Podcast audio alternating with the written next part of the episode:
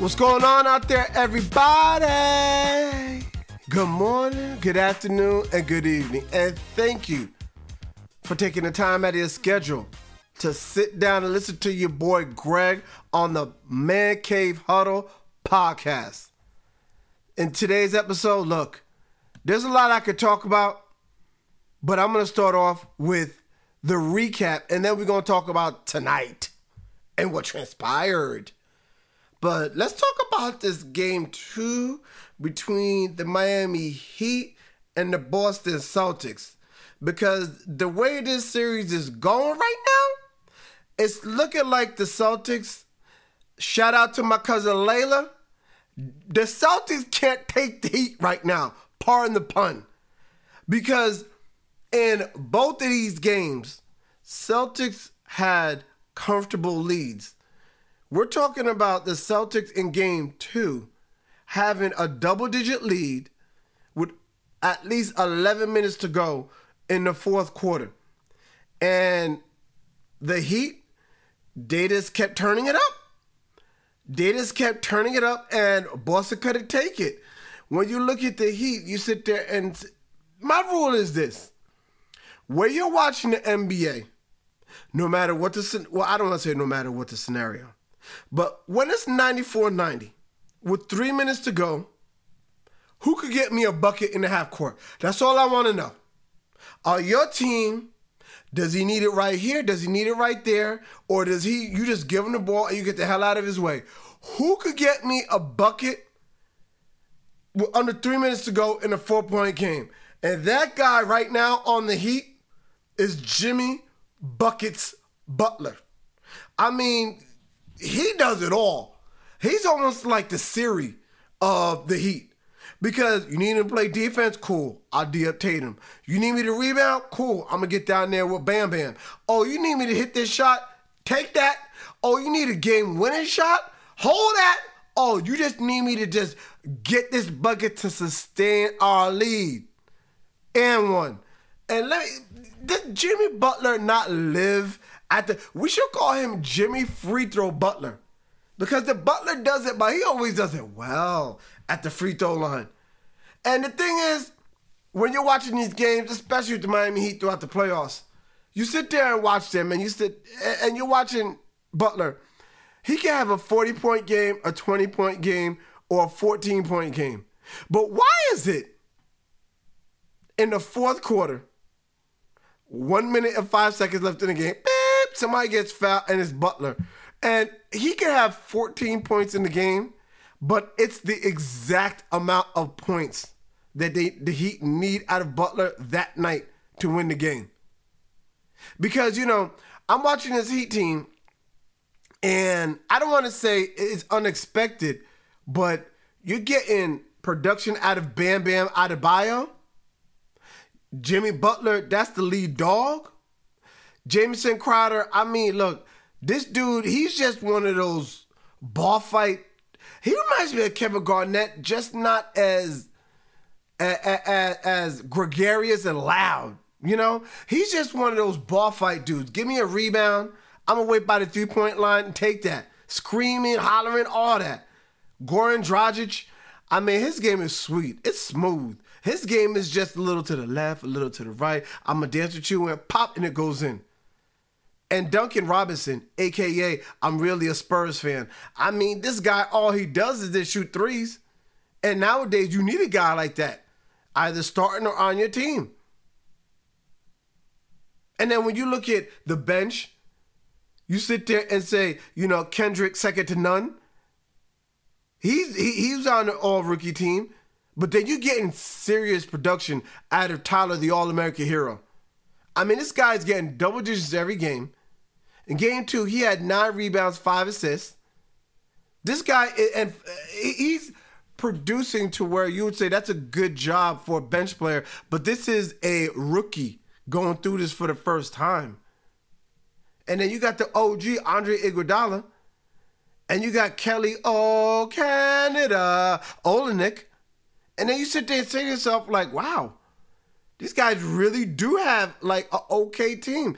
I mean, granted, they don't have a superstar, but you know, when I look at this roster, what they're built on, they're built on, you know what? We're not gonna have a big three like we did with Bosh, Wade, and James. But what we're gonna do is have a roster full of a whole bunch of number two guys. And all those number two guys are getting it done right now. And when you look at the Celtics, what you don't want to sit there and say what's going on because Brown's getting his numbers, smart. Kemba Walker is the only one that's struggling, but then he had a good game in game two. Yeah, Jayson Tatum. To me, there's something to be said about chemistry. And what I say about what I mean when I talk about chemistry, a team where after practice, nobody got to say anything. We all know where we're going to eat, even in the bubble. We all going to the cafeteria. We all going to sit at the, in this area, in this corner of the cafeteria. We actually hang out when we don't have to practice. We actually hang out and chit chat and play video games when we don't have to be at the facility or be at practice wherever it goes down in the bubble. And you can see that with the Heat. And when you see the, the, the Celtics, I'm not saying you don't see that, but when you hear about what transpired in the locker room after the game, and that happens after, I'm sure every team that has a demoralizing loss, they get into arguments in the locker room, but you just don't hear about it. Now, that argument is going to do one or two things for the Heat. That, I'm sorry, not for the Heat, for the Celtics. That argument is going to either propel the Celtics to win a championship or they could get swept out of this series.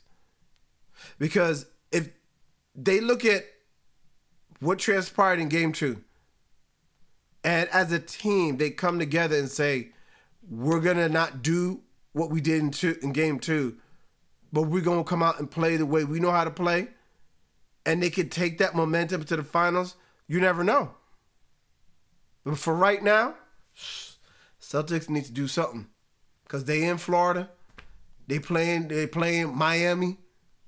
They need to bring some suntan lotion, something. Turn down the heat because right now it's a little too hot. Now let's move on to the Nuggets and the Lakers. This was a game in which game one you figured, look, the Nuggets have earned their respect. Anybody that knows me knows. To me, why do you play sports? After when you get into college and you get into the pros, you play sports for one reason to win. When you're in elementary school, you're a mighty mite. You're in high school, you're playing to learn, build some skills. Maybe when you get into college, you could use your skills or your athletic skill set to get you maybe a free education at a university your parents can't afford. Whether or not your team wins or not, the education is probably more valuable. But when you get to the pros, it's all about winning. And when you look at the Denver Nuggets, nobody uh, outside of the state of Colorado would have said they would be in the Western Conference Finals standing tall with LeBron James and the Lakers. Everybody figured this was going to be a LA LA, big city of dreams, Western Conference Finals. Nuggets earn their respect, man. There's no way around it. I mean, you got you got Jamal Murray, always in a hurry. You got you got Nikolai Jokic, and you always need an itch when you when you, nowadays in the NBA, it always seems as though the teams that that that always have a European player that's real good always got an itch in his name, Jokic. Joker played well tonight, but what I feel the problem is with the Nuggets going up against the Lakers Joker, Joker always had an advantage in that the team that he was playing against didn't have a lot of guys that were as big as him, and he could do his thing and get busy playing against smaller guys. Now, when you're playing against the Lakers, now you're playing against Big City. You got JaVale McGee, you got Dwight Howard, you got Anthony Davis. You got three guys that are close to seven feet. that, that that's all defending Jokic. And the one thing that scared me in this game was players other than Murray and Jokic, would they be able to step up in this neutral bubble atmosphere and hit the shots that they were hitting? Because one thing that I noticed throughout the playoffs, Murray would get 50 points, Jokic would get 30 points, but it would be guys like Gary Harris, Grant Millsap, Michael Porter Jr., um, whomever. Those guys, there would always be a third guy that you didn't hear. Not even a third guy. It would be like a third and a fourth guy that would have 16 points, but would be hitting all these threes. And it felt like throughout the playoffs, these guys were hitting every three that they were taking. Where tonight, they went 9 for 26. Michael Porter Jr. had a good game. He had 14 points and 10 rebounds, might I add. But other than that, Murray always in a hurry and Jokic Joker, they both had 21 points apiece. Those are the only guys in double figures. So I mean, look, it's game one, and as we've seen in these playoffs, the Nuggets don't start playing until it's 3-1. So maybe when the Lakers go up, you know, maybe 3-0, these guys might actually start playing. But um in terms of game 1, you could see the intelligence by LeBron. You could see the experience by the Lakers. You could see the imprint that LeBron has had on that team. And playoff Rondo, hated it or love it, that's a real thing. Don't know if anybody wants to or doesn't believe it. Playoff Rondo is a real thing because I'm a Chicago Bulls fan. A couple years ago, when he was on the Bulls and the Bulls were playing the Boston Celtics, when they had Isaiah Thomas, people don't remember this. We went up 2 0 on the Celtics. We went up 2 0 on them. And they wound up sweeping us out of the playoffs because after that second game, Rondo broke his finger. But with Rondo in the lineup, his ability to control the pace, to control the flow, to give everybody the ball exactly where they want it, when they want it, on time is truly amazing to me. To me, he's one of, if not my favorite point guard of all time. And he doesn't even score like that because his dominance on rebounding and all he does is just flicking the wrist, and next thing you know, somebody's cutting to the rim, getting a layup. And you sit there and say, he don't shoot no threes. He don't score like that. You know what? He's a throwback player, man. Give him four guys that can ball out, all four of them, and go for 20. I'm just saying. I know it didn't happen tonight with the Lakers, but um, but when you got Rondo in that experience, and then you got James. I don't want to count out the Nuggets just on the strength of when you come back from three one twice in the play in the same playoffs. You have a type of heart, and you have a type of it factor going on. So I don't want to say that they're done and they're out because I know oftentimes when a team loses, you sit there and say how well the other team played and how the stars didn't show up for the team that lost. I'm not saying that. I think this is going to be a very competitive series. I think for me personally, um, game three is going to be huge. No matter who wins or loses game two, game three is going to be huge because I feel that even if the Lakers go up 2 0, game three is going to be the game where the Nuggets are going to sit there and say, Do can we beat these guys or nah? And if they go down 3 0, I'm still not going to count them out, but my faith isn't going to be as high.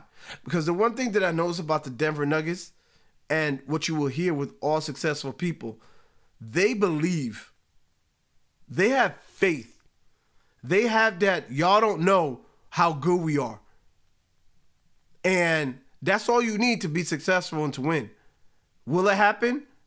That remains to be seen. But if you have that, and like Michael Jordan said in The Last Dance, a little bit of hope, that's all you need. Because with hope, that's the catalyst for everything. So, as I do with all my episodes, guys, I want to end it with the positive quote. And today's positive quote is this every human being has a genius level talent. There are no chosen ones. You just have to find what you are great at and tap into that. Every human being has a genius level talent. There are no chosen ones. You just have to find out what you're great at and tap into that. Thank you for listening. Bye bye, everybody.